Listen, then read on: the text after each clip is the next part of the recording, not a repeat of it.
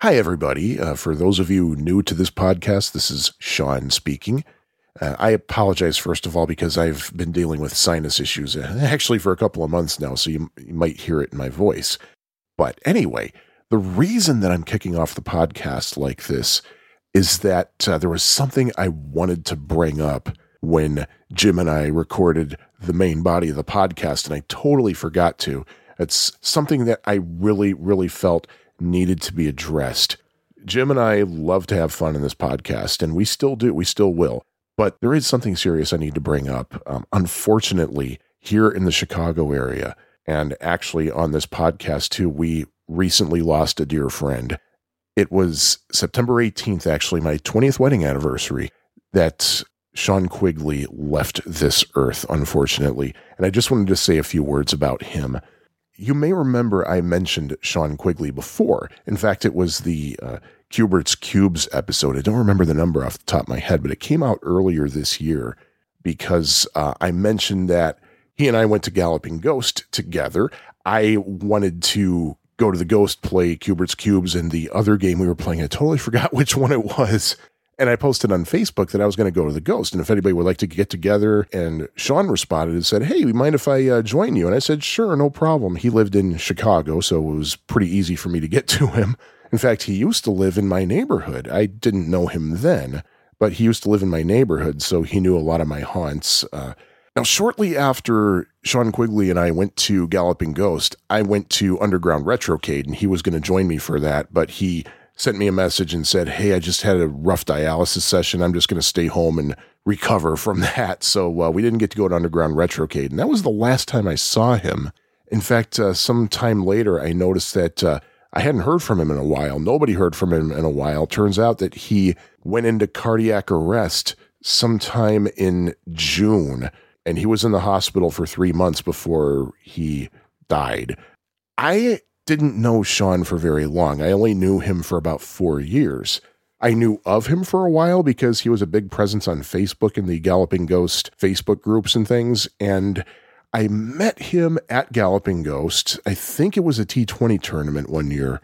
And he introduced himself to me. I was like, Oh, you're Sean Quigley. And uh, right away, just seconds into our conversation, we were deep into discussion about Desert Strike. And he was telling me about uh, how much he loved that game on the Sega Genesis. And I was talking about how I loved it on the Genesis and the Amiga. And he told me about how great the other strike games were, like Urban Strike, Jungle Strike, and whatever else have you.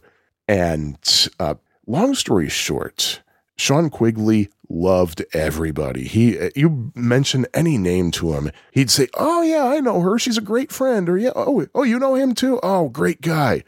He'd say that about everybody, everybody. And he was a really positive guy, very upbeat all the time. Despite the crappy hand that was dealt to him, he had health problems probably his whole life. I know that he was very public about needing a new kidney, so he would get dialysis pretty regularly. And I know that probably about a year ago, he had some kind of organ transplant that, as a side effect, gave him cancer. And for what he told me, that was a pretty common side effect of the kind of uh, transplant that he had. And when I picked him up to go to Galloping Ghost, he told me that he was feeling better than he had in years. He was working out, he was getting stronger. He was so happy. He was so happy. And uh, he told me that his cancer was in remission. So he was really excited about that, as was I. That's always good news. And we just had a good time that night. We talked about games, obviously. Sean was a big fan of heavy metal, so he could talk passionately about that and get you to really respect it. I'm not a metal fan, but he got me to really appreciate it. If I recall correctly, Pyromania by Def Leppard was his favorite album of all time. And we had a discussion of Chicago hot dog stands because he was a big fan of Chicago hot dogs. He told me about a dozen places around the city that he loved. And he was a big fixture in the arcade community. What really surprised me is that when he died, there were people who aren't even from the area who posted their memories about him. And it's it's crazy. That's how much effect he had on people. Galloping Ghost, in case you didn't know, is literally a tourist attraction now. People actually fly out here just to go to the ghost. And so they chances are they encountered him there because Galloping Ghost was probably his favorite place on the planet. He went there as much as he possibly could. And so he probably met a lot of people from out of town and had that kind of an impact on him. But anyway, I'm going to wrap this up now. I've been going on a little bit long, but well, not that he doesn't deserve it. Uh, Sean, it was wonderful to know you. Uh, I know uh, Jim didn't know Sean very well. He only met him like once, I think, briefly. Hence uh, his lack of participation here. Uh, he he has n- no disrespect meant absolutely from Jim at all. But anyway, um, Sean also listened to Pie Factory podcast because uh, he would share his thoughts on our episodes uh, with me from time to time. But it was great to know him, and the way I feel about losing him is not sad because he's gone, but happy because he was here. And I have a feeling that's how he would want to be honored. But anyway, I hope I showed him some respect with this. And without any further ado, here is Pie Factory Podcast. Thank you.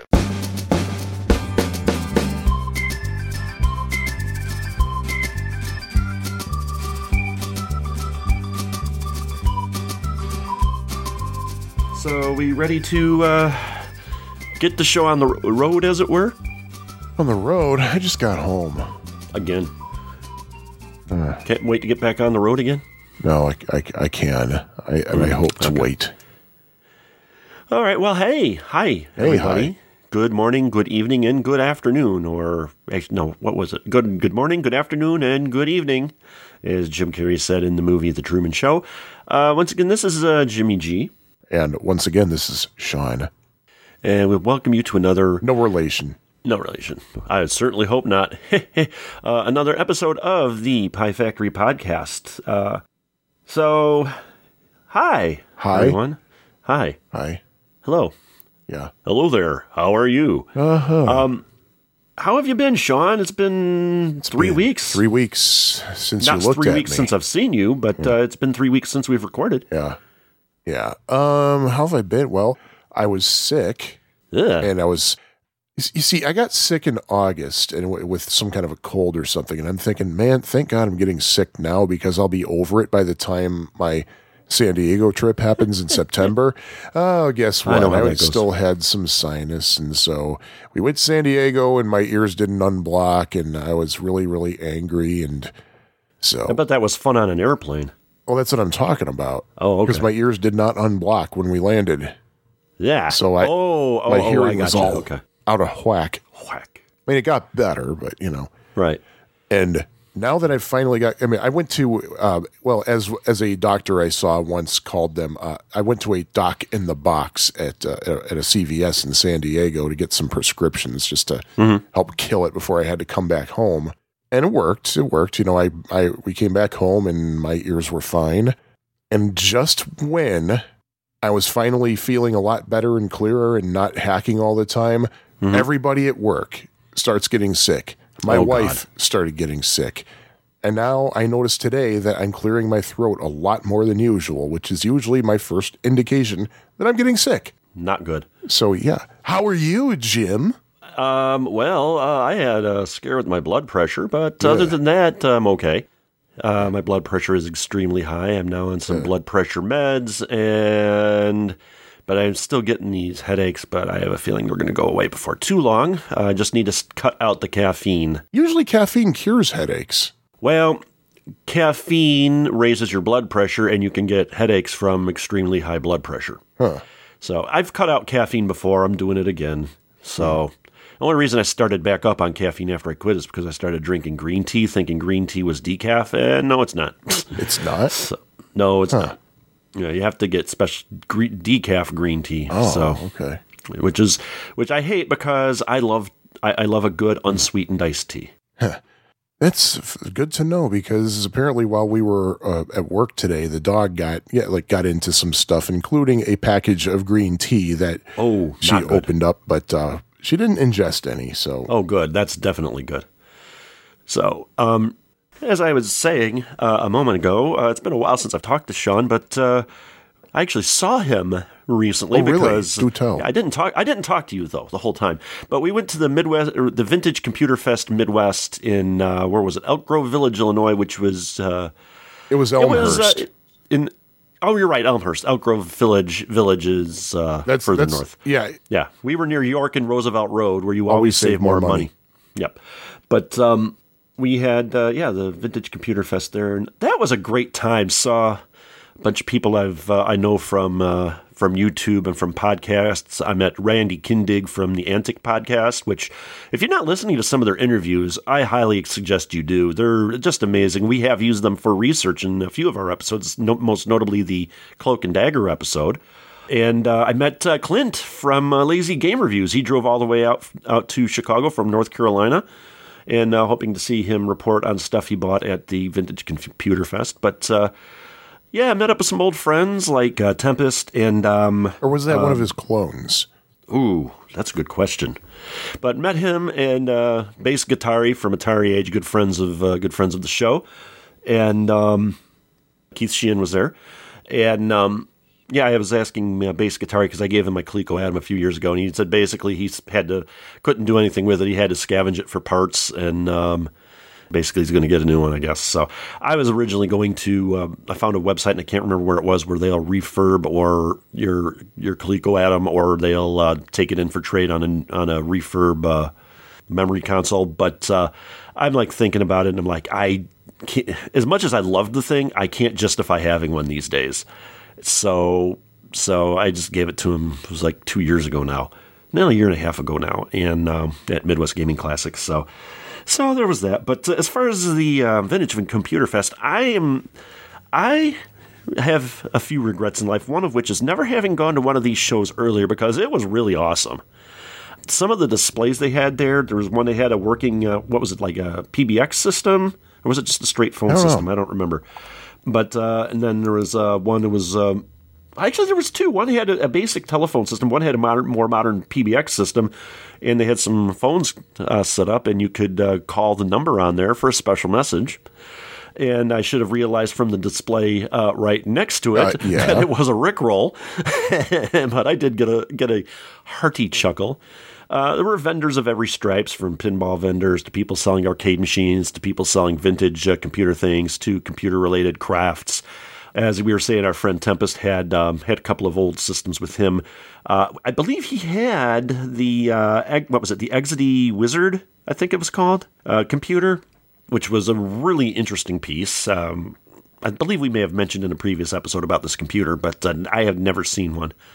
And um, there was just a real lot of neat stuff. And I'm gonna next. I'm definitely gonna go next year, free to get in, uh, which is amazing. I'm Yeah. I'm surprised they don't charge. If they have to charge to get it, I'll gladly pay the fee again because that was really, really cool. And it was really well done. It was in a nice facility. Maybe a little hard to find because of where its location is, but uh, if you know where you're going, it's not too too bad. But yeah, had had a lot of I didn't know where I was going, and I found it pretty easily. Oh, there you go. It's it's like tucked back behind some industrial uh, Oh yeah, buildings. So you, if you don't know to go back there, I mean, I mean they have signs out on the street and everything, but it's Yeah. still kind of in a out of maybe it's not that it's hard to find, it's that it's in an out of the way place. That's probably a better way of putting it. But it was a really nice facility, really nice uh, show, and um, yeah, t- uh, cheers for uh, for a good time. And um, I told my wife when I went. I, I texted her. I said, "Wherever you think I'm at right now, that is exactly what it is." it it's hard not to compare it to to a, a computer junk show. Really, that's not being charitable to it. It's but I mean, for if you want to think of it uh, in a way, just like a warehouse of old computer parts, basically is is, hmm. is kind of. I mean, that's not even fair. It's because people. It's not junk. I mean, people really have pride in the stuff that they're displaying oh yeah, it's a nerd heaven, let's put it that way. One of the things I thought that was really neat was the guy that had all the different Commodore calculators on display. That was really cool. We didn't get to see any speakers because we didn't go on Sunday. They had one thing going on on Sunday, but they had a few more things that I would have liked to have seen on the Saturday. Uh, but I had I had mandatory overtime at work, which I'd scheduled going to this thing a long time before. But oh, we got to come in for overtime, which I need the money, but you know, Oh well, at least I didn't spend money on a ticket to go on the Saturday because you don't Yeah. pay to get in. Uh, and w- one of the highlights is a free table, which they didn't have a whole lot, but one thing they did have on there that I picked up was a clock radio, and um, it works. Uh, the buzzer to wake me up is annoying as hell. Uh, but it overall works better than my previous alarm clock, so you know I got to give it that. Uh, I need to get a couple of tr- mm, no, I got to get a nine volt battery to put in there to save the time and the and the stuff. But um, yeah, I mean, if you, they have these all over the country, um, if you see one in your area, Vintage Computer Festival, go to it. You're going to have a great time. And um, I understand that this the Midwest one is not affiliated with, not officially affiliated with the other Vintage Computer festivals. Uh, from what I Yeah, it's like their own thing. Yeah, because it's it's kind of a weird situation. I don't know the details on it, but um, they don't have a problem with them hosting it. I've never heard, haven't heard of any complaints or lawsuits, so they must be doing something right. So I, I got. I'm going to be honest with you. That I, I walked away depressed. I really did really, because I I, keep see. thinking that I want to get an Amiga again, and it just reminded me that that you cannot get an Amiga without spending a butt ton of money. Mhm. Especially if it has any upgrades on it whatsoever. It's like, Right. oh man, a bare bones 1200 costs now what it cost when it first came out in 1991. And I remember there was a time I bought an Amiga 4000 and I I could hardly give away my 600. And when I upgraded my 4000 and got one of the newer uh, next gen Amigas, I also had I I couldn't give away the 4000. Now forget it. Forget it. If you're if you're looking for one of those things, you better be rich. Especially oh what what really I loved seeing this, but it was just sad seeing how much money I'd have to pay for one. There was a guy who had an Amiga 600 and he had these for sale too. Mhm. Or maybe at least just the one that was on display. The Amiga 600 was reputed to be the least upgradable Amiga ever because everything on it was surface mount, unlike, say, the 500, unsocketed which that was sort of thing. socketed. Yeah. The 1200 was surface mount too, but it had some extra ports on it that could make upgrading a little bit more reasonable. Mm-hmm. It, it was natural to add an accelerator, one of those. But on the 600, there wasn't any kind of port like that. It was just an IDE port and a PCM-CIA port, and that was it. And they eventually figured out how to add an accelerator. It basically involved sticking a accelerator card literally on top of the CPU, and it would sh- it would intentionally short out the existing CPU Ah. or something. But now they've taken that same technology, and there are some accelerators that are just amazing that bring Amiga up to just the 600 up to modern standards in both Really? graphics and sound Oh, wow. and as well processing power. And I was I was looking at that. I was like, oh, man, I'd love to have one of these things. I get what you're saying about coming away feeling a little depressed because right next to where uh, our friend Tempest had his uh, display, uh, there was a guy who had a Coleco Adam and he had the um, SD card. I don't remember what it's called. There's an SD card drive for the Coleco Adam and it was just chock full of all of the software on there. And I'm like, that thing was amazing. Um, makes me wish I never got rid of my Adam, but you know that's just more stuff that Yeah. uh, you know more stuff to clutter up the basement and I, I have limited space to hook things up right now i've got my 7800 my master system my, and my xe kind of sort of hooked up to my tv in my bedroom but uh, the tv in the basement we got uh, the, the switch hooked up to our main tv which we need a new joy-con for that uh, but yeah it's Did, did Haruki get to that one too? yeah, he did actually. Yeah, he was. Uh, and it involves teleportation. It's all really complicated. but um, Beagles can apparate, you know. oh yeah, that's true. But um, yeah, it was a great time. I'm gonna go again next year, like I said. And also, I was looking for possibly getting a Commodore 64C. Um, I got a Commodore 64 at Midwest Gaming Classic in 2018. Yeah, it was uh, last year. And I was so happy to get that. But then I realized, like, this, I think I have one of the earliest models on it because the uh, monitor port only has like five pins on it. And the, the, only the very first ones had only five. And I think the later ones had more pins to it. Which, and I noticed when I was playing Crossroads, I love that game, that red text on black is not showing up very well. It's kind of blurry. And I think it's just simply because it's how old the, the computer is, It just didn't have the same kind of clarity. And also, my first computer was a Commodore 64C, so I was hoping to get one because I, I really liked that one. But I didn't really see any available. There's there were some other models, but not that one. So it's like, eh. And even then, even those are expensive now. You're looking at like 200 bucks.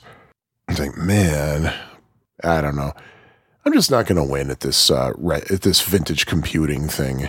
Yeah, I on, honestly at this point I, I I I can't justify spending money. Even if I had a million dollars right now, I couldn't justify getting another uh, classic computer or whatever because of, well, first of all, space is the number one issue, but then it's like dividing your time and it's like are you going to be playing it or dealing with it enough to justify it?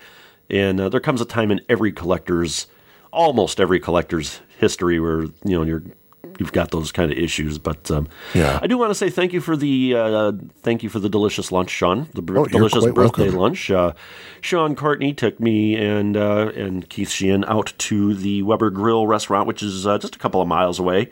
I love me the Weber Grill restaurant. Oh gosh, that's a great restaurant. And um, they didn't have the full the full menu at lunchtime. You know, they got their lunch menu, but uh, the uh, it's still really really good. Um, I got the beef. Was it the beef brisket sandwich? I believe it was. Hmm. Is that that or pulled pork? I think it was the beef brisket, and it was so good.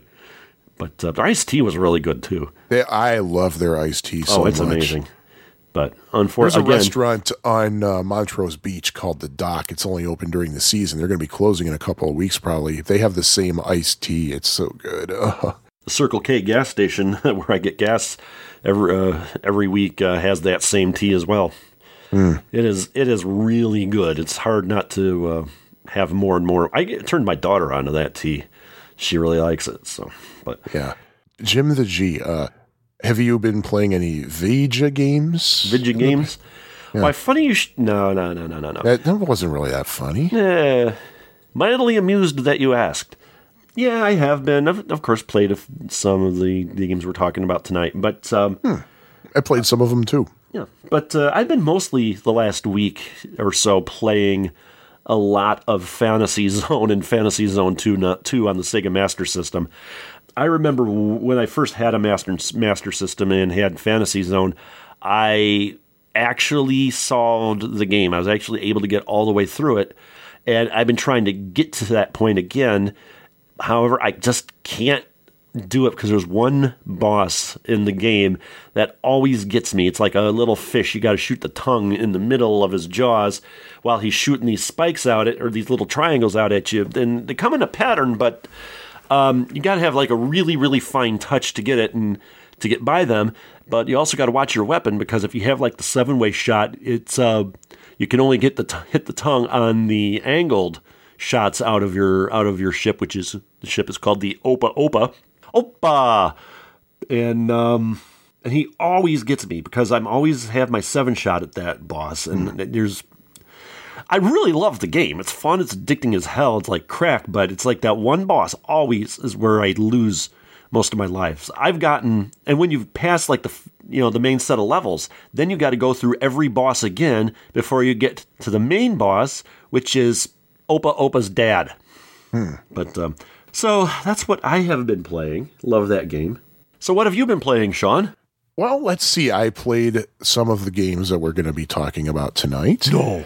And I went to Underground Retrocade's big uh, seventh anniversary yeehaw on September Oh, 13th. man. Saw a bunch of people I haven't seen in a long time, actually. Wish I could have. I, I'm always missing these special anniversaries that the local arcades are having for one reason or another. Either don't have the money to get up there, don't have.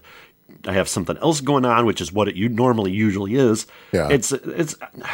I got to make a concerted effort to go to the next one. I think we just missed the Pixel Blast one too. Pixel Blast was in July. Oh, that's right, that's right. Yeah. And Yeah, I was I was Galloping Ghost town. just had their had had one, didn't they? Or is that coming up? They had a swap meet, which they do every month or two. That's right. I've been to the swap meet once. Those are actually kind of fun. They're not huge, but they're still kind of fun. The only thing that I don't like about uh, Underground Retrocade's anniversary thing is Uh-huh. that when they reopened, and that's what that's the anniversary they usually they usually falls under. They reopened 2013, Mm-hmm. the same exact weekend that this that the big like Heritage Festival in uh, the Dundees was happening, Ah, which means that parking was just non-existent. Like Hmm. I actually had to park like several blocks away in front of someone's house. I had to open up the map app and drop a pin so I could find the car. really? But, Wow. Yeah, but thing is, that's a that's good timing though, because Yeah, for business. people are going to go, Yeah. and it was Oh, it was yeah. pretty active. He's got a great busy location right there. oh yeah, yeah. I dare I say, I think his location is better than Galloping Ghost, but I don't think Galloping Ghost really needs a needs a great location. They get by on reputation. And they just bought out a Chinese restaurant next door to him. Yes, I about the, the Galloping Ghost. That is not the Retrocade. Yeah. and that's going to be part of the arcade. That, uh, from what I understand, will uh, give them the capacity to have 900 games. yeah. I saw I saw some people I haven't seen in a while. Matt Burke, I haven't seen him in a while. I haven't seen him in a Bill- while. I like him. He's a good guy. He's a good guy. Uh, Bill Dermody, Dermody. I never knew how to pronounce his last name. He was there I call. I thought it was Bill Dermer- Dermoody. or something. Uh, Kate Bozzi, she was there. I think. I think uh, she was there with her fiance, I believe. Um, and she was. oh man, and she she was one of one of two people who won brownie points with me because we were. We were talking, and she said, "If you don't mind me asking, how old are you?" And I said, "I'm 44." She's like, "You're kidding! You don't look that old." And I was like, "Really?" And and when I was in San Diego and I took an Uber to the dock in the box at CVS, the Uber driver said, Hey, are you from around here? I said, No, I'm here visiting. He said, Oh, what's the occasion? I said, oh, It's my 20th wedding anniversary. He said, You don't look old enough to have a. Like, You're getting a nice tip. But um, let's see. Of course, uh, Scott Lambert was there, as Really? was. I wonder Yeah, why. and as was his father, his Oh, really? son, and his grand and his grandson. So it was like four Lambert generations. That was really cool. Wait, Scott's got a grandson? Yeah, he. I think earlier in the summer. Really? I think, I think his old, his Oh, wow. oldest. Uh, I think Drew. I think Drew had a had a. Yeah, yeah, it no must have been Drew. Yeah, so there's four generations of uh, Lamberts there. yeah. Cool. And I remember that Scott wanted to get a group picture Mm-hmm. at eight thirty. He posted that on Facebook. He said, "Everybody, let's get, gather for a group picture." So I kind of hung around up front when it came time to be eight thirty. But I, there there was a little delay for whatever reason, so I killed time by playing a few of the games that I know I suck at that are right up front, Mm-hmm. including Star Trek Strategic Operations. S- Strategic Operations SOS. Simulator. Yeah. And I accidentally beat my personal best because That's a, I like that one. That's a and the thing game. is, I found the strategy that works for me with strategic operating SOS. I can't talk. Just call it Star Trek. There's no other Star Trek arcade I game. only look at the radar screen. I don't look at anything else. Yes. And that, that's what I did before. Like I didn't like look at the first person point of view screen. I just looked at the Yes. radar screen. And uh, oh, they brought in pizza from the new pizza joint that opened next, uh, almost next door to them, and that Oh, was really good stuff. Even though it was tavern cut, and I don't like tavern cut, but I'll take it up with uh, uh, the. I th- I think they're called Woodfire. I think Yeah. that's the name of it. But there used to be an huge fan of that Italian restaurant either. on the corner of Second and Main, and they went out of business earlier this year. And the pizza joint moved in and just opened. It is really, really good. I think it's called Woodfire Pizza. Let's see, do a little search. Yep, Woodfire Pizza. And yeah, so good pizza there. Um, and I did a tiny bit of home video game playing as well. Um, I played Desert Falcon on the 7800 for the Atari Age High Score Club, and my score was definitely not. and I know you're not a fan of Desert Falcon, hate and I can kind of understand why, but I, I was actually enjoying it. And this past Saturday, the branch of the Chicago Public Library that's in my neighborhood, the Edgewater branch, they were having a book sale, and my wife wanted to go. So we both went over there. And when we got there, they were doing one of those things where you fill up a, a grocery bag and everything you can put in there, $5 for the whole bag. Mm-hmm. And so they had books, they had CDs, DVDs, and everything. And I looked at the DVDs and I saw that inside the DVDs was a copy of The Sims 3 mm-hmm. for PC and Mac. So I figured, well, if my wife's getting anything, I'll toss this in the bag because it'll essentially be free. And I've always been curious about The Sims, so I mm-hmm. figured now's a good time to check it out. So yeah, it turns out, yeah, I, my wife got a few things, so I tossed this in the bag. So yay, free video game out of it. And my experience just installing The Sims 3 reminds me of why I don't like modern games and why I prefer, say, Atari. and it doesn't mean, and it hasn't uh, confirmed your belief that EA is evil. Well, I didn't know because I had not had experience with EA since the Sega Genesis Gotcha. and the Amiga. The EA started being evil after the Sega Genesis years. Yeah. Because I, I put in the, the DVD, of course, you have to run an installation and everything, which took for freaking ever. There's no reason for that. I mean, you could copy a whole DVD for less time than that. And once it installs and you have to start it up, you go through all kinds of production screens and Mm-hmm. and Challenge kind of like watching a movie. And then it said, "Okay, we uh, we need you to put the game disc in to continue." So I put the game disc in. Still said, "We need the game disc. Click retry, to, and it was just an endless loop of retry. Turns Hmm. out it's a bug in the game, Oh god. and it is it affects both Mac and Windows. So I had to download a couple of gigabytes of patches Ugh. and install them. Still didn't do the trick. And then it turned out that somebody figured out that if you remove one of the DLL files and then copy a file from another folder in its place, that it does that. So I figured, okay, I'll try that. And of course, you have to create an account with EA. Uh, yeah, I hate that. And I set up an email address just for that. So it'd be nothing that, especially because if I start getting spam, I know exactly who did it. Right. So after I do all that, and by the way, when I try to log in and it's and I say remember me for the next login, it doesn't. So Hmm. I I did that, and after I did all the wacky things that people say to do, and it asked for the game disc, took the game disc, continued until there was another kind of error that I didn't bother researching because I had already wasted three hours at that Right. point. Meanwhile, I turned over to my Atari 7800. I put Desert Falcon in, turned it on, and it was ready to play immediately. Yep. So, yeah, that, ladies and most likely gentlemen, is exactly why I, well, one of several reasons why I cannot get into modern gaming. Yeah, to be fair, that was a um, a PC game, but I don't know what the what the process is though for for like a Xbox or PlayStation. Now that those have hard Yeah. drives, and you pretty much have to install stuff on those.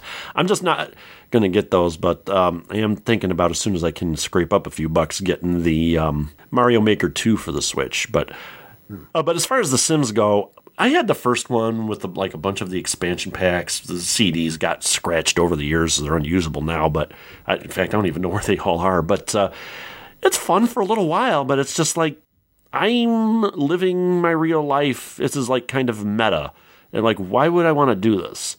But uh, I guess now they have like different patches where you can have magic, or not patches, but expansions where you have magic and stuff like that. So I guess there's something, but it's just like, you know, why? I mean, it's, I don't know. But then again, you know, I've once upon a time I had a collection of Activision C64 games for the PC that that, Yeah. that Activision put out, and there was a game Little Computer People on it, and I was playing that, and that was kind of fun. So.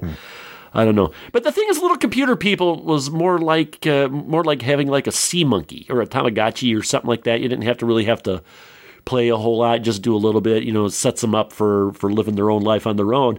Whereas with, with the Sims, you pretty much got to babysit all that, and it's I don't know. I, I'm, Yeah. uh, I can see why people like it, but it's just not for me. And the thing is, I remember when The Sims came out in the 90s, and I thought it was just a collective title for Sim Earth, Sim City, and Right. Sim Ant. And that's not what it is at all, of course. It's like, oh, oh, you have The Sims as I thought you meant, oh, like Sim Earth, Sim Ant. You know? At least with SimCity 2000, they tried, at the very least, they tried doing something a little bit more with it by uh, creating SimCopter and then uh, uh, Streets of SimCity, which I think I had both of them at different times, where you could import cities from SimCity 2000 into those, and you could either fly around or drive around in them. So that was really cool. You, you know about the bug in uh, SimCopter, right? Nope. one of the programmers got really pissed off at uh, Maxis or Electronic Arts or whoever it was at the time, so they left uh, they left uh, an Easter egg in there, and I don't know how to tr- uh, trigger it, but at some point in the game, if the conditions are right, all of the the Sims will turn into uh, into uh, swimsuit wearing men, and they'll go around kissing each other. No. So uh, yeah, Okay. um, I guess both the games were buggy as hell. I don't know. I had fun with them, but no. Simcopter was really fun trying to trace, chase down criminals in your helicopter and perform rescue missions and stuff. I, I enjoyed it, buggy as it was, but Oh, and one other thing. Um, I um, let's see. I worked from home yesterday, so today was my first day back in the office since the weekend. I got to my desk, and there was a package from package. One Richard Grounds, who's uh, a longtime friend of the show and a Patreon supporter. Thank you, Richard. He got me an early birthday present. Oh, It was the tai- the so-called Taiwan Cooper version of the Atari 2600 Popeye. I awesome. love that thing so much. Awesome. And for those of you who don't know, Atari 2600 cartridges, many, many of you probably know this, but hey, there, there's got to be somebody who doesn't know. There was a company in Taiwan who put out kind of a shady reissues of certain titles. Popeye being one of them, Pac Man was another one. There, there's a, a, couple of dozen of them, I think. They also put some out for ColecoVision, which I didn't know until uh, uh, Midwest Vintage Computer Festival, by the way, when I saw a couple of them there. But they're so called Taiwan Cooper because they come from Taiwan, and the name of the game is in a font that looks like the Cooper font face. Very well might be Cooper. And the illustrations on the cover just are so bizarre. Like the Pac Man one, it has Pac Man and the monsters in the maze, but it also has robots shooting lightning at Pac Man, and for some reason, the Eiffel Tower somewhere in the maze. I don't know where that came from. And the Popeye box, uh, the cover picture is of some obviously German guy with a beer. Yes. Now, And will you indulge me for a moment? May I may I read the copy from the back of the box? oh, please do. it's not going to be as good as Sarah the librarian did it, but Olivia is confined in the top hole, which fills with many terrible creatures. Olivia throws the cabbage to with the mysterious power which can give Popeye energy. Popeye must take the cabbage. If Popeye have 20 pieces of cabbage, he will have enough energy to attack Brooke, who always hurt Olivia. So Popeye must rescue Olivia from the terrible hole. that was a word for word reading of word for blurb. word. I, I just love the throws the cabbage to with the mysterious. That is awesome. Oh, awesome. yes. Oh gosh. Ah. Oh, you get 300 points for one cabbage, though, Ooh, well, and 100 points for one obstacle. taking one obstacle. Yeah.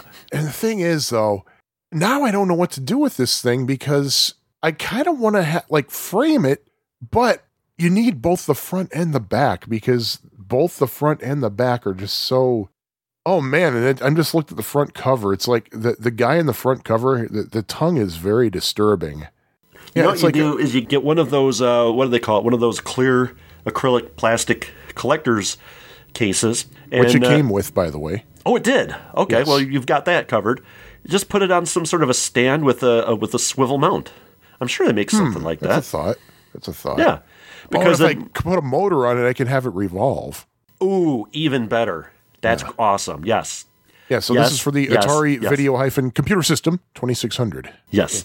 But yeah, the guy in the front, it's basically looks like W.C. Fields with a handlebar mustache, a tiny hat with a with a leaf in it for some reason, and in front of it, he's in front of a table that has a cake, a loaf of bread, uh, what something that looks like Irish soda bread next to it, some fruits, a chicken or turkey like in the Tom and Jerry cartoons, and some weird looking sausage. Oh, those are uh, eggplants or aubergines, if you will, and a small watermelon. It's like, yep, this is definitely Popeye. I'm looking for the uh, the Taiwan Cooper Pac-Man. Nice I like that the robots have letters R and P. And I love how And they have Pac-Man is- shoot electricity from the dots on their hands. Yep, yep. And the and the sta- and the, the the Eiffel Tower helps. But anyway, that's what I had to say about video games and stuff. Uh, except, of course, for the video games we're going to be talking about momentarily. Love kills. yes. So, do we have any addenda and errata?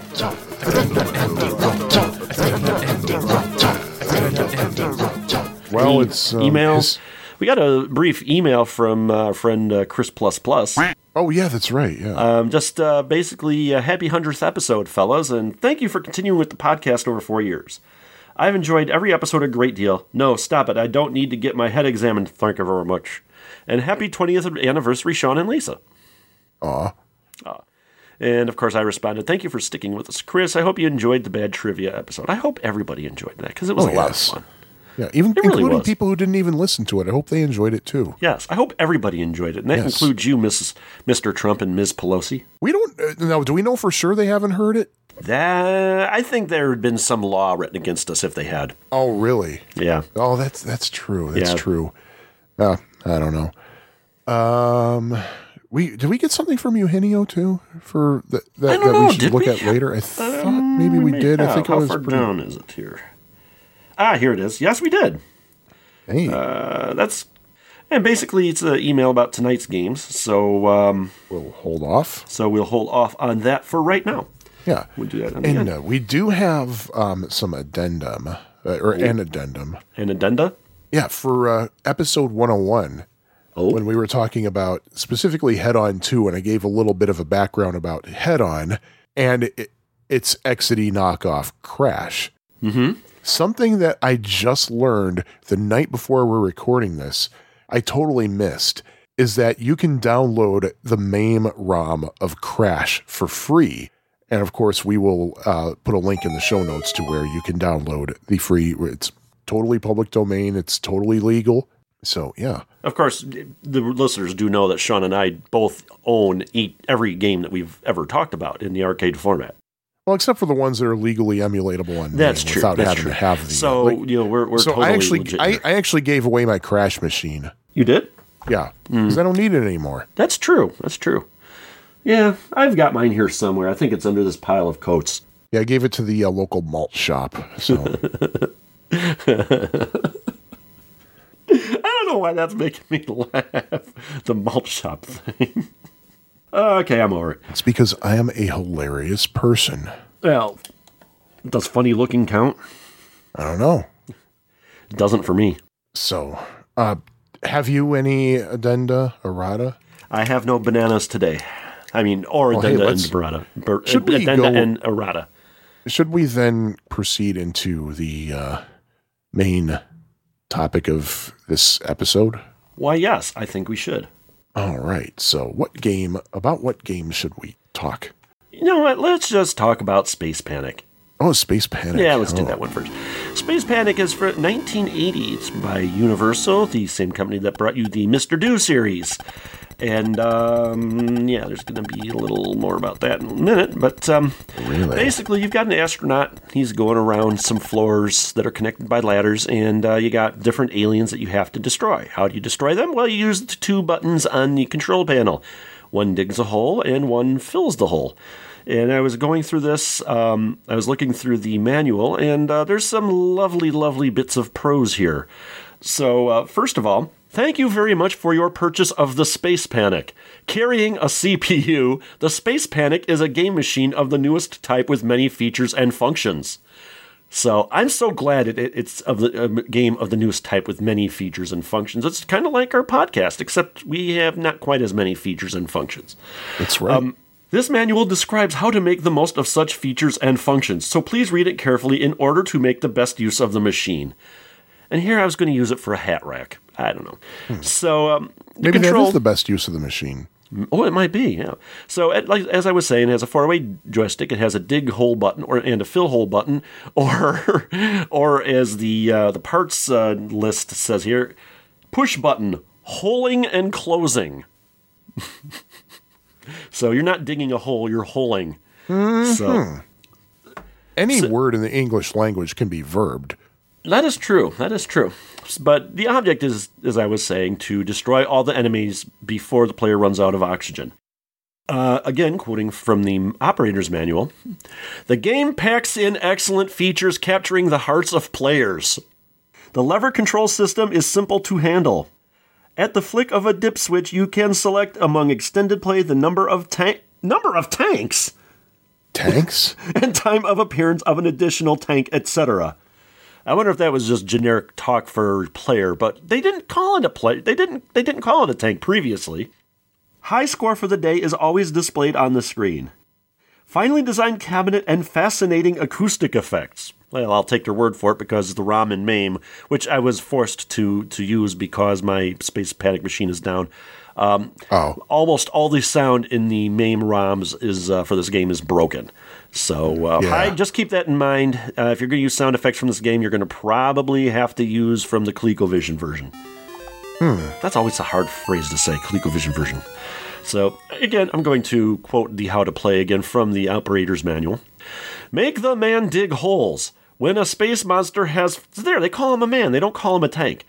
When a space monster has fallen through a hole to a lower floor, if you cover it over before the monster creeps out of it, you are awarded points. A monster, boss, or Don, those are the names of the monsters, does not die unless they drop more than one, two, or three floors respectively. I'm just gonna wing it from here. And when you when you drop more than two space monsters into the hole or whatever, they will die together. And the more increased the, the the more I don't know. The different monsters have different number of floors they have to be dropped through before they die. Like the monster only one one through one hole, the uh, the boss through two, and the Don through the three. Which, in mafia terms, would a Don be above a boss? I th- I I don't know. I, I really don't know. I thought you would know that with your mob ties. And my eight years in New Jersey, I mean, yeah, Yeah. I mean, New Jersey and Chicago. So you got the best of both worlds. Remember, Al Capone was born in Jersey. Yeah, but the thing is, like, the mob isn't really doesn't really have much of a presence here anymore. Mm. And even then, they're from Cicero. Yeah, that's true. That is true. So, also, when you dig a hole, you can also fall through it and go down to the next floor, and you won't die. The only way you can die is being touched by a monster or running out of energy. Oh yeah, when your uh, oxygen uh, goes all the way down, your man, your player's uh, face will turn a bright red, and there will be a warning tone which will activate. It'll also make him move a little slower the lower oxygen you get, from what I understand. Any oxygen you have left over at the end of the level will be translated into bonus points. That's about it. So with that, now scoring. A monster is worth 100 to 800 points. It has to do again with how many floors you drop them through. A boss 3 to 1200, and a Don is worth 800 to 2000. And uh, this is widely cons- agreed that this is the very first platform game uh, ever created. It was this was 19, 1980, and Donkey Kong came along in 1981 according to the flyers, I was looking this up on arcadehistory.com, and it has it as part of a, a series of games Universal did eh, they called Cosmic, and like the first like four or five games in the series are Space Invaders ripoffs. Then you got this one, and then it was followed up by Cosmic Avengers. So they're part of the same continuity, even though they're not sequels. I don't know. Maybe that's just the name for a, a brand name for all the space games that they had, which is, uh, I think, makes a little more sense, but it doesn't do anything with that. There were a couple of ports of this. Um, the ColecoVision in 1983 had uh, Space Panic, which I have. I remember after the game crash, I picked it up for 10 bucks at uh, Value City when there used to be a Value City over in Ottawa. And Really? uh, for something called They have Value City out here. Yeah, there's Value City. In the. Chicago area, they're mostly only furniture now. Though they Ah, used to be, they they used to be, they used to have all sorts of merchandise, but uh, way back when. But uh, they're pretty much all furniture now. Yeah, because when I was in Jersey, they had Value City that wasn't furniture. Yeah, I don't know. if They might have a couple around here, but we only get the ads for Value City furniture. But Yeah. there was also it was also on the something called the Casio PV one thousand. Now, before I say the computers this was on, well, here's a hint: it wasn't uh, ported to any computers. I will say that my first introduction with this style of game was a clone called Apple Panic, which was on the Apple II, DOS, VIC-20, TRS-80, Atari home 8-bit computers, and the VTech Laser VZ had a version of it called VZ Panic, but uh, I, I was uh, familiar with the Apple II version. I never got to play it because I would only see people in the computer lab in high school playing it, and they would never let me play it. I was picked on by both the nerds and the jocks. How was that for something? And um, so, yeah, that's when I first saw it. First place I ever played it was uh, in, I'm thinking it was a truck stop. I don't remember exactly where I played it. I do remember that the ball on the joystick uh, was missing. That's the only thing I remember. I do know I've played this in the arcade, and um, and that's pretty much the game. It's uh, not that complex. Um, one interesting thing to note: the the screens are randomized, so that while this has the same number of floors on the same uh, horizontal axis, the ladders are all randomly placed, and so are the so are the enemies.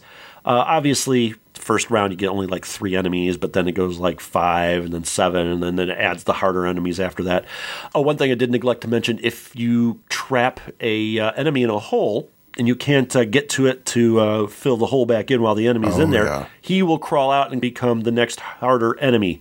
You want to prevent that from happening early in the game as f- much as possible.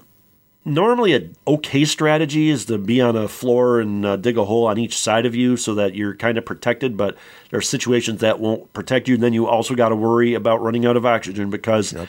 it's almost like the uh, enemies in this game move at random doesn't seem to be any rhyme or reason to their movement. I think you can influence them a little bit. Yeah, there's definitely some influence going yeah, on. but it's uh, I haven't been able to make heads or tails out of it. I need to watch some long plays on YouTube to figure this out. But uh, yeah, yeah, there's the game. So, um, so Sean, uh, mm-hmm. have hath we any high scores? Uh, we do, but normally I check Twin Galaxies and Aurcade different scoreboards just to get a kind of a little bit of a range. There's a little problem this time because there's no score listed on Aurcade.com. So the only thing we have to go by now is Kevin Clark's old Twin Galaxies record of 48,960 way back from March 13th, 1983. Wow. And that's a pretty low score. Yeah. So, yeah. Yep. And I don't know if you notice this, but the creatures in this game look dangerously close to, say, the monsters in Pac Man Plus after you eat an Energizer, even though they're not blue. Yeah. Like they have those little yeah, things they, growing they on the top of their do. heads. I almost wonder if maybe Midway did that on purpose to kind of steal something from Universal out of revenge. Mm. From I don't know Universal stealing from other things like maybe stealing Lady, Ladybug or something. Yeah, I don't know. I think that's a bit of a stretch. Yeah, stretch. All right. And what knocks me out is that the cabinet for Space Panic is freaking gorgeous. And then you play the game, it's like, oh, this is not freaking gorgeous.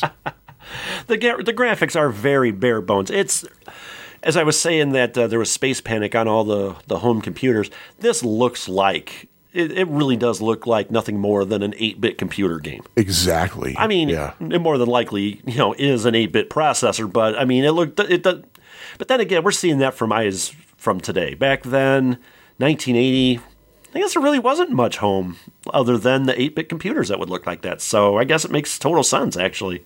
And actually, I think the ColecoVision version looks better. It's been a while since I've played that one, but I do remember. Uh, I do remember having some fun with the ColecoVision version. I remember, I think the ColecoVision version was actually a little easier than the arcade probably uh, version. But then again, I did always play it on uh, difficulty one. I think the arcade is like two or three on the selections on the CV. So ColecoVision version, ColecoVision version. And uh, there's one thing that I didn't hear you mention that when hmm. I was playing when I was playing Space Panic, I thought there's something about the vibe oh, of this game. Right. Mm-hmm. And that vibe is uh, it's got a bit of a Mr. Do's Castle vibe to it, which makes me wonder if they used Space Panic as inspiration for Mr. Do's Castle, seeing as they were made by the same company and it has a similar play mechanic. The only difference is that in uh, Mr. Do's Castle, you don't have to dig a hole and fill in a hole. You can just uh, knock a block out with the same button, knock a monster yeah. through to the level below. To me, it's like Mr. Do's Castle is Space Panic, but much more on steroids. Th- well, not even on steroids, just plain thought out.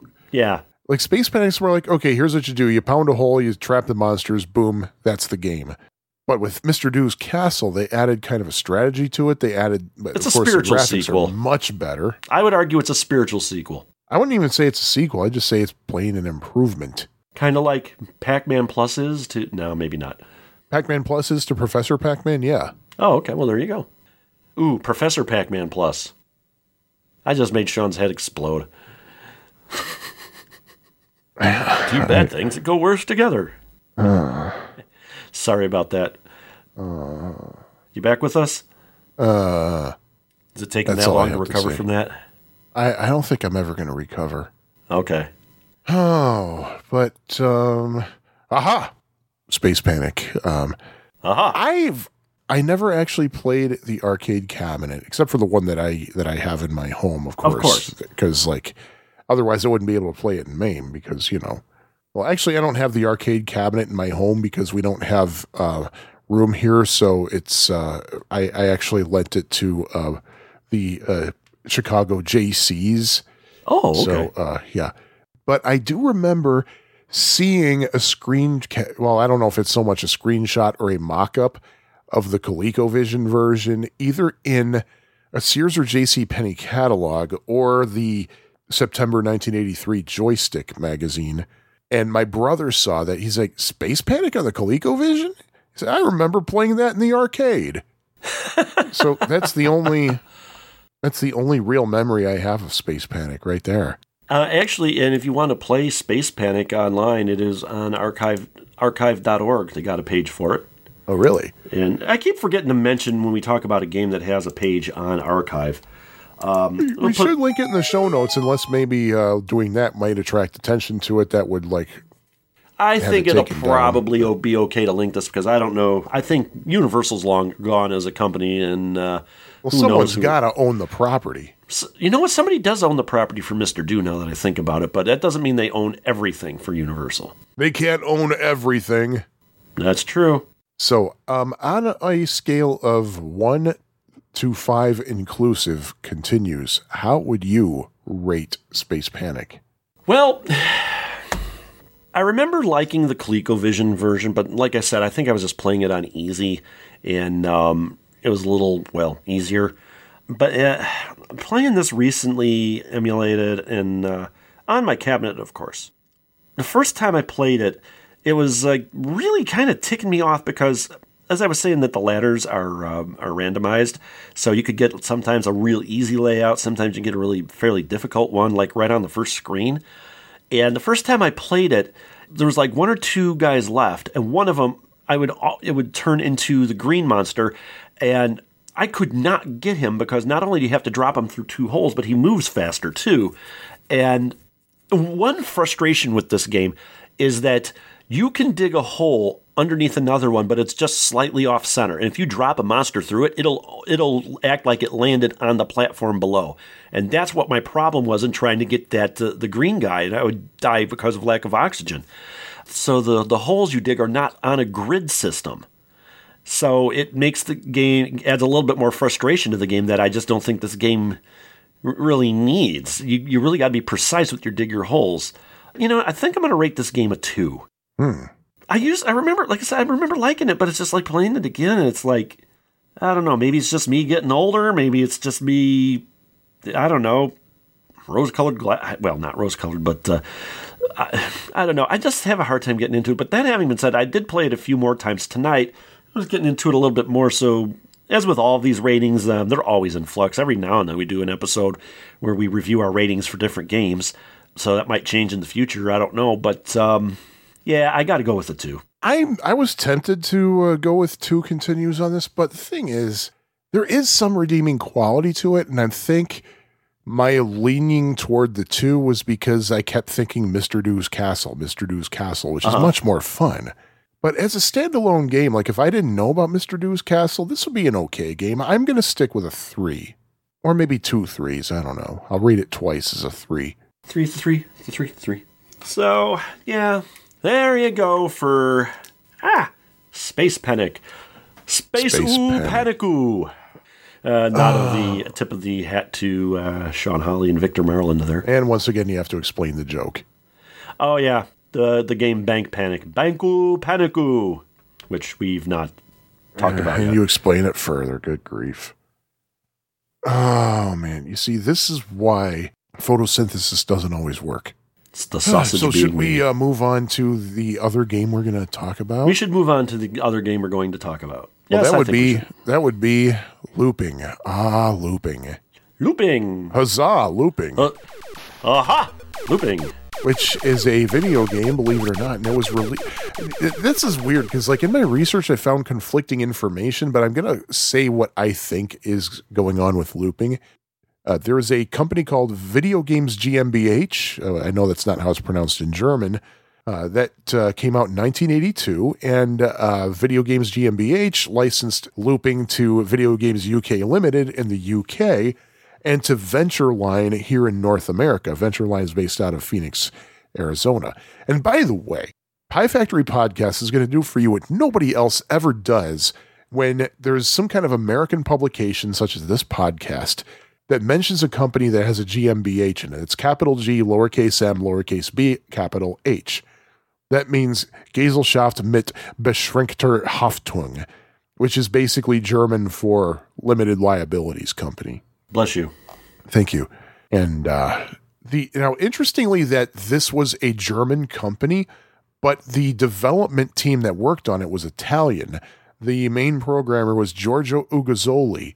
And the high score table, the names listed on the high score table by default are Mario, Pietro. Uh, there's a oh, there's another one I forgot to wrote write down a lady's name, but I don't think it was very Italian though. Starts with an M. Uh, let's see, I think Maya or something.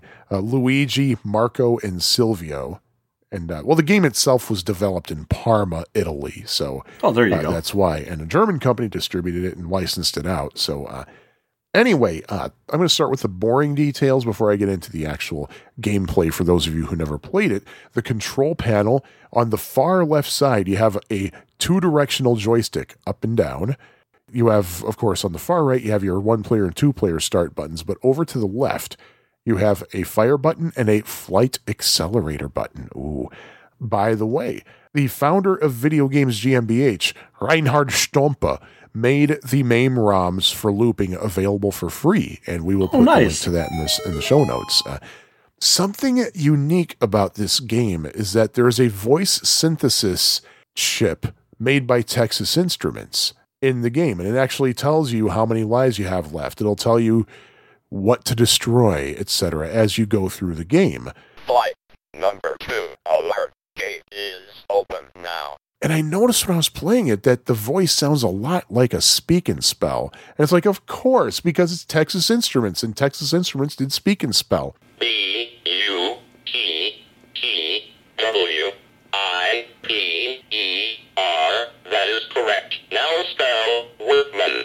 Are they the exact same chip? I don't know, because unfortunately I was unable to find out the exact CPU that uh, is used for the speech synthesis. And uh, there's also a there was a sequel to looping made by uh, the same company called Sky Bumper. And I believe Sky Bumper came out in 1982 as well. I'd never heard of it until researching for this episode. I tried it out. It's basically like looping, but with a slightly different layout, and it seems to be more forgiving with collisions. And I'll get into that well, right now. Why don't I? How about we talk about actual gameplay? You, as the player, you control an airplane that flies over eh, kind of a city, and the goal is to reach, and I quote, the end. Dun dun dun. There are four main sections, if I counted correctly. The first section, you fly over what looks like uh, an airport and kind of a downtown. And there are hot air balloons that launch and they fly around uh, that airport and that downtown. They must be huge hot air balloons because they're about the same size of your plane, if not bigger. And they move pretty fast, too. I don't know how that works. I guess that's uh, when we should introduce a little thing called video game physics. Uh, Hyde? It's time for another edition of Video Game Physics! In this episode's edition of Video Game Physics, we examine the physics in the game looping. Again, the hot air balloons move pretty darn fast and up and down at will. And you wouldn't think that'd be possible with a hot air balloon. But thing is, I've wrong. never operated or flown in a hot air balloon, so what do I know? Also, if your airplane flies too high in the sky, it'll actually bounce off the sky. So that's very fascinating that the sky literally has a limit in this game. Which is actually That's, uh, a strategy I uh, actually use to uh, to, Oh. to to get past a part of Me this game. too. Me too. And I will talk about that now. The first section, you are told you have to destroy the terminal. So you fly a little bit in. And by the way, you pull down on the joystick to go up and you push up on the joystick to fly down. And oh, I should also mention the reason the game is called looping is that you're going to be doing a lot of that in your airplane. If you have to go back, you actually have to loop to loop back. It's a, it, really, if you think about it, I mean, it's a pain in the ass to control, but if you think about it, that's exactly how an airplane would work if you're only looking at it in two dimensions. You'd be going up and down. You wouldn't be able to like go all over the freaking place like um, like some games. Tevs. That's what I have to say about that. Tevs. Tevs. but still like having to like to basically change direction you're making a full arch and it's kind of like ah. But anyway you got to destroy the terminal and you know you see the terminal because it has the word terminal on it and it's at the bottom of the screen and it's surrounded by kind of a mesh it looks like one of those chinese finger traps and actually, those little finger trap things are yellow. They appear in several places in the game, and most of the time you can shoot them away. They actually remind me of the uh, of, of the mountains in the first zone of um, Vanguard, only a lot smaller. But uh, the strategy that I this might be the same strategy you use there, uh, Jimmy G, is uh, when I get to the terminal, want to destroy it. There are three places you can actually shoot the terminal, either side of the terminal, like aiming left down and right down. You have to be at the precise dead angle. center. Yep. and there's dead center, which is what I usually do. And what I usually do is I fly my plane upwards and I aim it so that when it hits the top of the border and bounces back straight down, it's heading directly head on into the mesh, the Chinese finger trap that covers that hole. And I just keep shooting and I pull away before I crash. Yep. That's exactly what I do. Yeah, I think it takes two shots on the terminal itself to destroy it. And when you destroy it, the colors on the screen change. They get a little bit funky, and that's how you know it's uh, uh, time to move on. Well, the And voice then also kicks in too. It absolutely does. Gate is open now. You move on, you fly to the right, and you come across this maze of pipes. Huge pipes that are bigger than your plane. Mm-hmm. So I don't know what that's all about. And when you get there, there's some kind of piece of music that sounds kind of Baroque, like Bach or something. I Yes. don't know what that music is. At this point, you just maneuver the plane around that maze of pipes, which is a lot easier said than done in my own experience Oh yeah.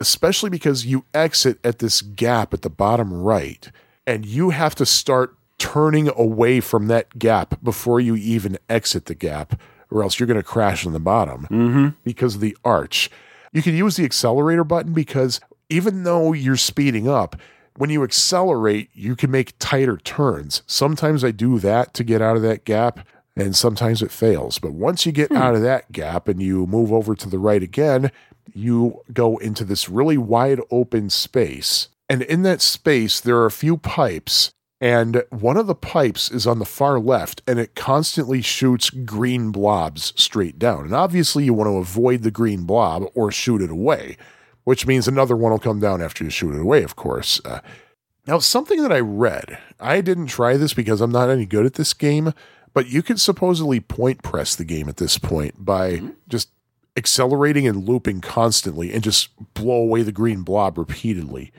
Yes, I think I did see something about that in. Um, in I mean, I'm sure the- it's doable. I just I'm just not coordinating. Oh yeah, enough. heck yeah. Neither of us are. Yeah. But anyway, should you survive the green blob, there is a rectangular area off to the other side that's bounded by pipes. And inside that rectangular area, there are um, some bouncy things. I don't know what the hell they are because the manual wa- wasn't any help. Red rubber ball. Po- yeah, possibly. Yeah, these red rubber balls bouncing around, and of course you need to avoid them and or shoot them.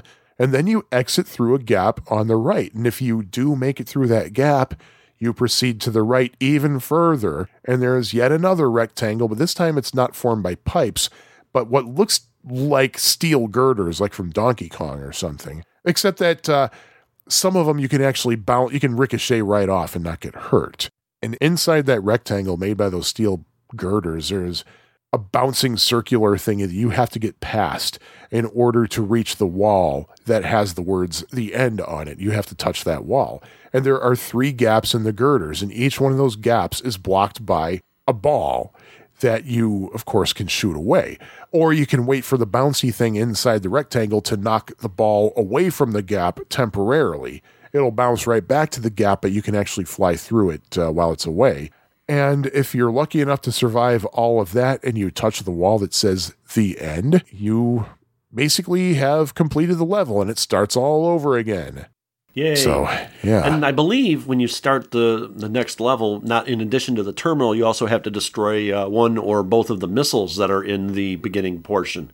Uh, there's one in a bunker to the right of where it says terminal, and there's one Yes. right behind where you start. yeah, and they're also protected by that uh, finger trap looking. Well, not the one behind you. The one behind you isn't. oh, that's right. Yeah. Yeah, but you have to do like a loop to get around to it. So, Yeah. no. And yeah, I've I've never made it to the the end wall, and I didn't enable cheats, so I just know.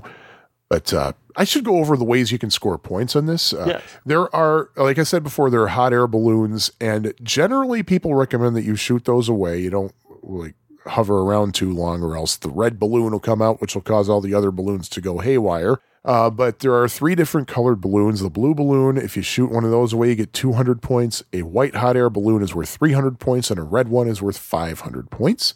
You get 150 points for each piece of the wall that you shoot away, the little uh, finger trap wall, basically. When you destroy the terminal, you get 2,000 points. When you're traveling through that pipe maze with the Baroque music playing, you constantly build up an additional 20 points. Like every time there's a tick, you get 20 points, and it's probably about every half a second, roughly. Uh, if you shoot the green blob, that's 500 points. If you shoot one of those uh, rubber ball thingies, you get a thousand points. Uh, that's in the room previous to the the end rectangle. And if you shoot a bouncy thing at the the end rectangle, you get 500 points. Huh. So it's it's a strange scoring scheme, but. Uh, there you go. And as for home conversions, there are three that I was able to uh, get any kind of information on. Of course, there's the ColecoVision version, which I think that's even that's more well known than the arcade version. Actually, I would think I would say so too. and there was a Coleco made prototype for the Atari 2600 that never got released. Which is really really good and fun. It, it really is. It goes totally against Coleco's typical reputation for their 2600 games. It is a really good one. And I think the general agreement as to why it never came out, uh, it's never been officially said, but I think the conclusion is that it was just too hard. Eh, I think it also could have been around the time of the crash too. It also could have been around there, yeah. they also, from the same time frame, released a prototype of Cabbage Patch Kids Adventure in the Park, which was also really, really well done. Just again, that game was also pretty dang hard too. So maybe both games needed a little tweaking in the gameplay department. could be, but uh, the prototype is, It's as fun. far as anybody can tell, is done. It's Yeah. finished. It's it's well done. I think the one the main difference, well obviously graphically, but I think there's one the one difference between the two versions, uh, the arcade and the uh, the 2600 is I believe because of the lack of scrolling on the 2600 that the well obviously the screen doesn't scroll smooth. You go from like one screen to another. One you get to the edge of the screen, you get to the next screen, you get to the edge of that screen, and it doesn't scroll with you. I'd have to fire up the prototype again. It's been a while since I've taken a look at it, but I believe that is the case. Yeah, we'll link it in the show notes, Really? too. Yeah. In fact, I think that's And, on uh, our on Internet Archive as well. Now, according to my research, there was also a version of looping for the Spectra Video SV328 computer. And I believe that to be true because there was a part number assigned to it, and danged if I could remember what it was. But according to the information I found, it was supposedly converted from an MSX version, which was very common for Spectra Video games. They would be converted from MSX ports. But thing is, I could not find evidence that an MSX version of looping ever existed in the first place. So I don't know the story. And I could have sworn that when I was uh, doing my research, I stumbled upon the mention of a possible prototype for Intellivision. Either that or that it was announced for Intellivision but never actually made. I don't know. Um, if anybody who's an Intellivision expert is hearing this and can fill us in, uh, we would greatly appreciate it. Uh, Pie Factory at fab4it.com or Pie Factory Podcast at fab4it.com or hit us up on Facebook or the Twitterverse or whatever. Instant messageth. I don't know. Yeah. So basically, that's my whole thing about looping you, right there. you were saying how about uh, a mention of an Intellivision version. Also, remember too, though, uh, Coleco was notorious for uh, promoting games and stuff in their catalogs, especially early on, that just Yes. never came out. Uh, I I I, give you that's where it Mr. was- Turtle based on the Coleco Mr. Turtle pool line. Uh, there was a game supposedly in development based on that. Yeah, in fact, that might have been the context in which I saw this. That somebody mentioned that uh, looping was advertised in a catalog or something. Entirely That was definitely the case for the Atari 2600 version. I don't recall seeing that, but but then again, I never really held on to the catalogs most of the time. Yeah, I'll have to check. I think I have uh, a Coleco catalog. Huh. But anyway, this is a terribly difficult game. I mean, It is. I, I've I've never been able to finish the first level. No, me neither. I'm- I can't I'm get past gonna- the pipes. But I didn't realize that uh, if you hit That the is spe- that's so hard. I didn't realize if you hit the speed up button, it makes you allows you to make tighter turns though. So that gives me something to uh, to um, to try. And the thing is, like, even if without the speed buttons, it's very difficult to stop your turn. Oh gosh, like you have to have like instant reflexes. Yes. Having said that, though, there are some people who still somehow manage to get high scores, such as George Irway, who on June 5th, 2011, scored 146,950 during the 13th Annual Classics Championships at Fun Spot. And that is according to Aurcade.com, A U R C A D E.com.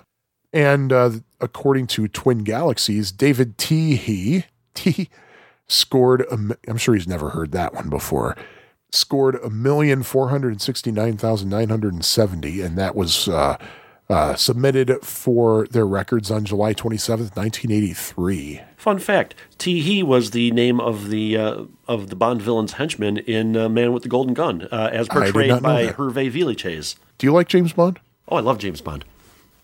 Yeah. Pluto TV has a James Bond channel.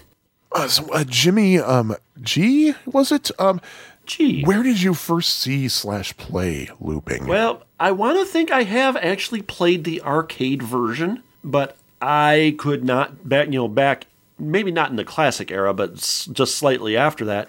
But I could not tell you where. I know I've played it, but I can't. Uh, I can't tell you where. My introduction to the game was obviously the ColecoVision version, which is where I played it first. And um, yeah, I mean, the, the graphics are nice. They, they get the job done. They're they're typical for the, the time frame in which the game was released, and given Yeah. the probably the, the company that made it, which Ventureline I think only made the looping and Sky Bumper. Did you? I don't I don't recall them making anything else. They made. Uh, uh, they do. I think they did make some other games. Um, hold hold the th- hold the phone here. Um, let me see here. Because I thought I looked and I saw like eighteen games. Oh, really? Uh, let me see here. It's interesting how Coleco was going after all of these lesser known and sometimes not known at all games uh, to fill out the ColecoVision library. I mean, yes, they had Sega and yes, they had Nintendo, but other than that, other than a handful of games from both of those companies, they had nothing. And um, they didn't even they only they didn't even have uh, Popeye or Mario Brothers, which were two bigger games from Nintendo, and Sega. Other than uh, Zaxxon and uh, Congo Bongo, didn't really have a lot from them either. So they had to pad out their uh, library with uh, stuff from Universal and Exidy and Ventureline and you know other companies like that, which interestingly was a, actually a really good choice, really good thing to do because it introduced games to people that otherwise never would have heard of them or played them, and some of them are, are really are gems. Ventureline, who distributed uh, looping in North America, they have uh, 18 games listed, uh, and a couple of them are the same. Like there, interestingly, there's a there's six pack one and six pack two, and those are basically six sporty k- kind of games in one. Like uh, six pack one has tennis, hot shot, whatever that is, ricochet, super soccer, pro hockey, and bumper pool. And six pack two, you have pin, ball, tennis, handball, triple hit crazy ball, and clean sweep. And I'm pretty sure that wouldn't be the Vectrex Clean Sweep. Uh, I let's see, there's another game called those. Breakaway, which I'm going to guess is a breakout clone, or if not, just flat out uh, ripoff uh, of Break. Yeah, in fact, yeah, there's a mock up here. Yeah, that's def- that's exactly what it is. It's a breakout clone. Uh, there's Casino and Casino Royale, which might be the same game. There's Meteoroids and Space Force, which are the same game, just with different titles. Uh, so yeah, they have they have other games, but they're probably nothing worth writing home about. Now, this is interesting. They had uh, let's see, Zargon in 1983, which was a conversion kit. Oh man, yeah. It was. It looks like it wasn't until 1983 until they actually got their act together. Unfortunately, it was too late by then. But having said that, uh, I never played looping before until we actually started prepping for this episode because I just never saw. I had heard of it all the time. I just never actually saw it.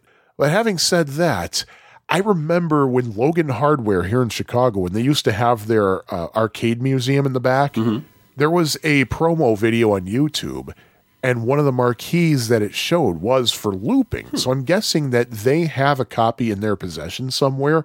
I don't think it's out on the arcade floor at Logan Arcade because it's not listed anywhere, but I'm guessing it's somewhere in this city somewhere, but uh, somewhere in the city somewhere. Hmm. But I definitely remember seeing ColecoVision advertising and things for looping. So I know it was out there. I just never played it until now when I emulated it because I can do it legally, by the way, without having owned the machine. So I played it in MAME. And I gotta say, I'm giving this one three continues as well. Uh, it's not something I can see myself going back to a lot, but at the same time, there's just something about it that's very charming. The rather uh, primitive graphics, like the outliney graph, almost gra- a lot of the graphics almost look like vector graphics. And it looks got actually kind of cool. yeah. It looks kind of cool for this game. It definitely has a unique kind of minimalistic uh, style to it. Yeah.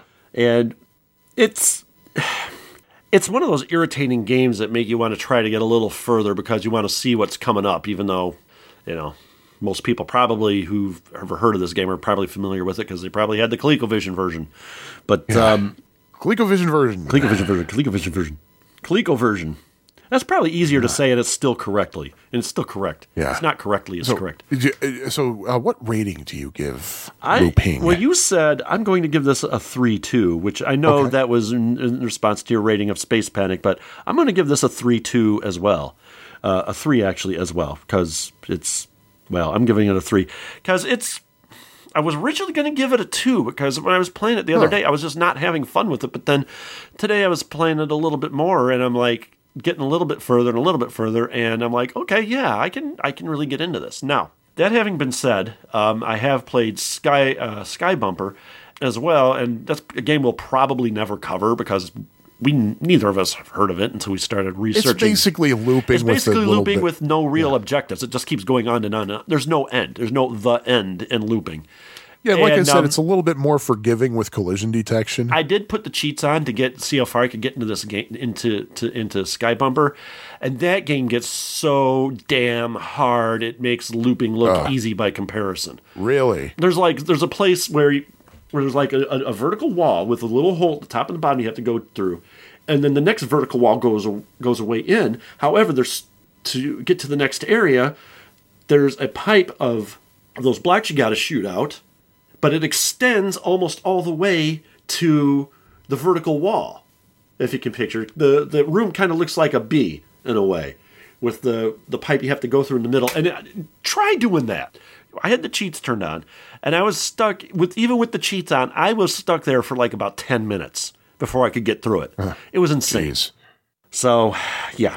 But I'm giving this one a three, as I said, and um, definitely check out the uh, the Atari 2600 version. It's uh, it's it's quite well done, and uh, yeah. So Yeah. Okay. Yeah. That sounds that sounds like a thing.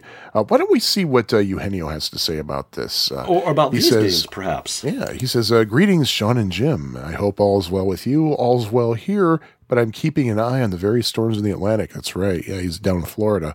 There were six of those things out here this week, something that has not happened in some time. Thankfully, most have not become hurricanes and they've stayed mostly at sea. I just hope another one doesn't go over the Bahamas. Dorian was devastating for them and they need time to recover. In any case, how about I switch gears and start sharing feedback on the games for today? Okay, Eugenio, go right ahead. Oh, he does. Uh, starting with looping, uh, which is why we're reading it now, because you start with looping. This is a game that I have never seen in an arcade or at a retro event.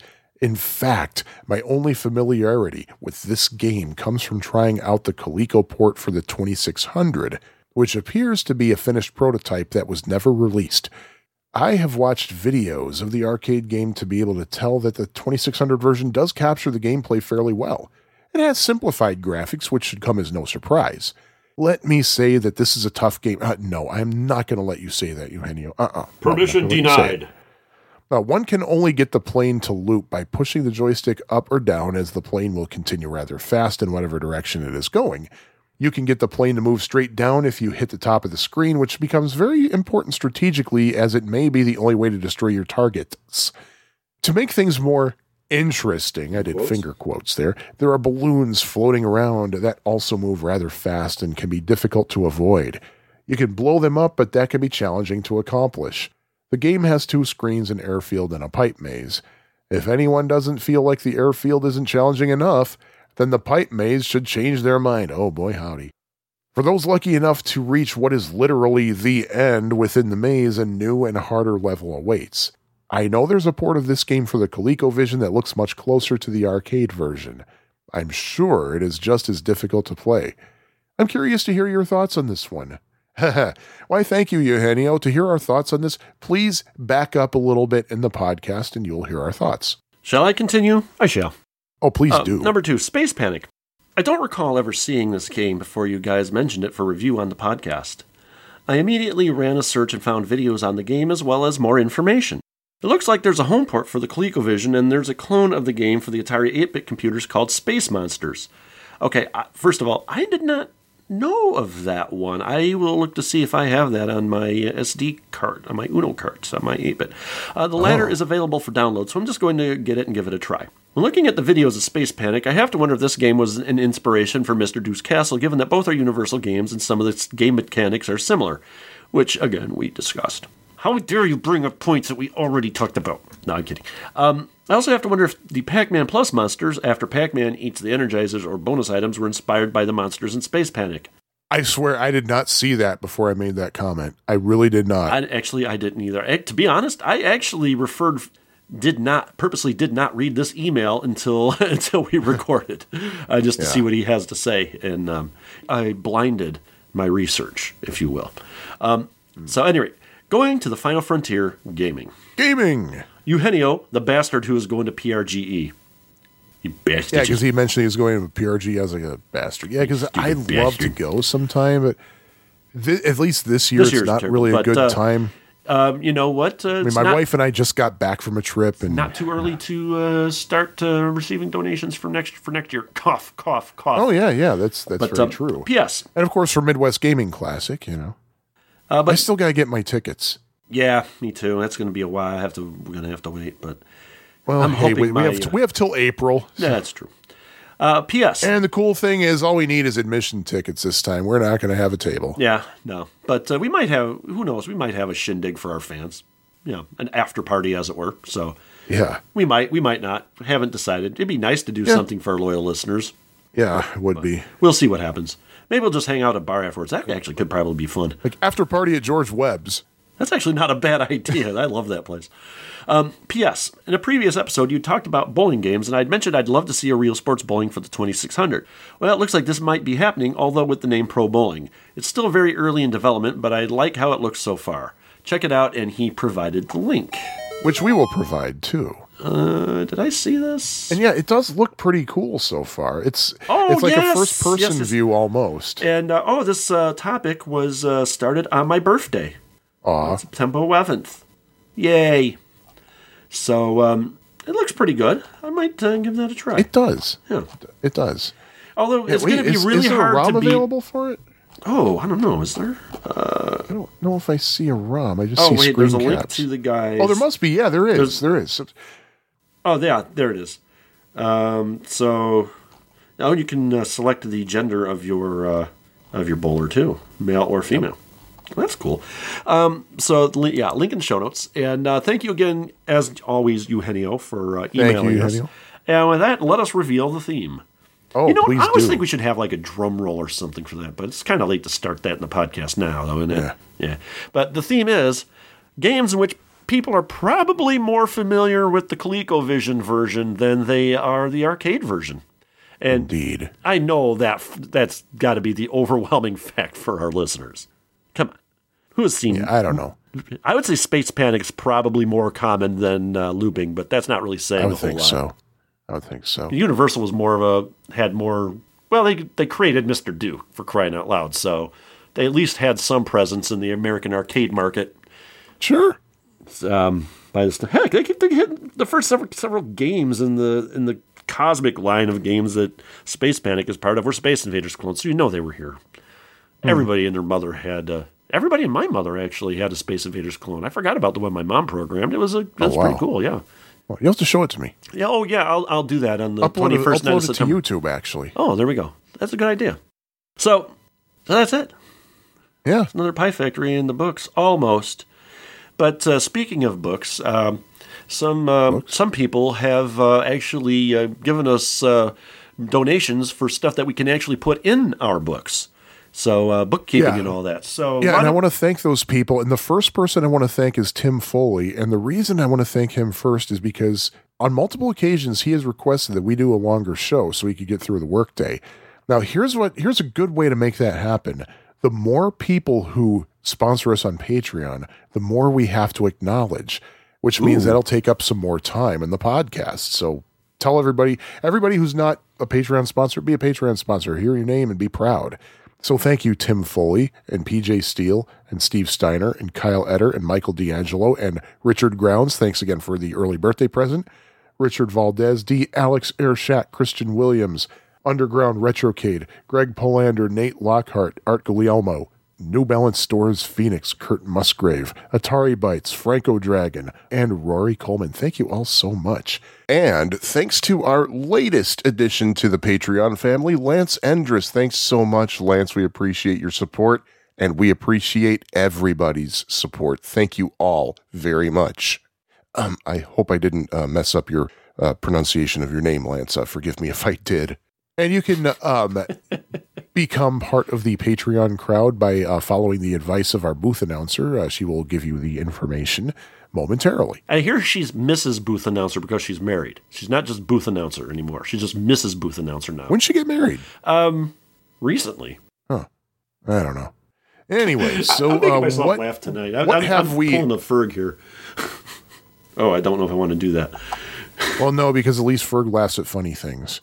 Yeah. But um, so what is hmm. on schedule for episode 103, which will be uh, in a few weeks? uh, scheduled for the next episode, we're going to be talking about Peter Packrat and turtles. Peter Packrack and Turtles. Twiddle or turtles. That- yes. So yeah. Uh, anyway, I guess that's uh, that's it for this episode of the Pie Factory podcast. And The Pie my name, Factory my name is, podcast. And uh, this is Jimmy. J- Actually, no, it's not. This is Sean. I think this is Sean talking. Yeah. And this is uh, Jimmy the G, as Sean calls me. Uh huh. What does the G stand for? Find out next episode. Ooh. Savings. End result. Bingo! This episode of the Pie Factory podcast was edited and produced by Hyde St. Pierre. Opening and closing theme is The Happy L composed by Sean Courtney. Love theme from Addenda and Errata was composed by Jim Goebel. Follow the Pie Factory podcast online via Facebook, on Twitter at Pie Factory PFP, or on piefactorypodcast.com. Support the show at patreon.com slash piefactorypodcast. And you know what? Uh, hold on one second. I got to make a quick stop to the bathroom.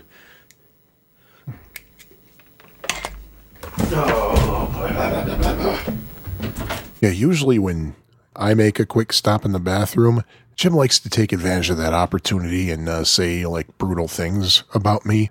I would sue him for defamation, but man, I just don't have the time, you know, in these in today's economy, you know, who who has that kind of time? So yeah. And I I, just don't know what else to say. I mean, you know, how rude. How how how bloody rude. While he's doing that, I'm going to catch up on Insta here. Um, let's see what Instagram has in today's news. Oh, I'm presented with a picture of a cellular phone. Actually, forget Insta. Let's check the Twitterverse. Twitter.com. Let's see. Password. See vacation. One, two, three. And there we go. And let's see. Ooh, Prince Harry is in the tweeting news here. Uh, see Michael Moore, Skirtzer, uh, uh, Todd Phillips. Um, let's see what else is trending here. College in six words. Ooh, National Black Dog Day. I don't know if Lola qualifies. She's only partly black. She's like black, brown, and white. And let's see.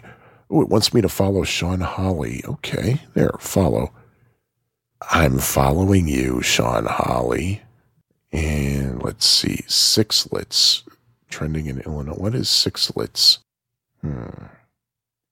Is this something that's safe to Google? Oh, okay, I see what it is. Favorite movie candy by state. And for Illinois, it's sixlet. For for Wisconsin, it says Kraft cheese slices. I, I don't think a self-respecting Wisconsinite would eat Kraft cheese slices. Do you agree with that? I'm back. Do you think a self a self-respecting Wisconsinite would eat Kraft cheese slices? It depends. Do they consider American cheese real cheese? Well, it depends on what you define as American cheese. If you mean like American cheese, it's actually like Like pasteurized like- processed cheese. the pasteurized, because there's a difference. The slicey, individually wrapped singles are not American cheese. American cheese is, is an actual real cheese. In fact, I think like those Kraft single thingies, they can't legally be called cheese, which is why they're going to be something like uh, processed cheese food product or something. You've been listening to Dairy Talk with Farmer Sean and Dapper Jim. Yeah.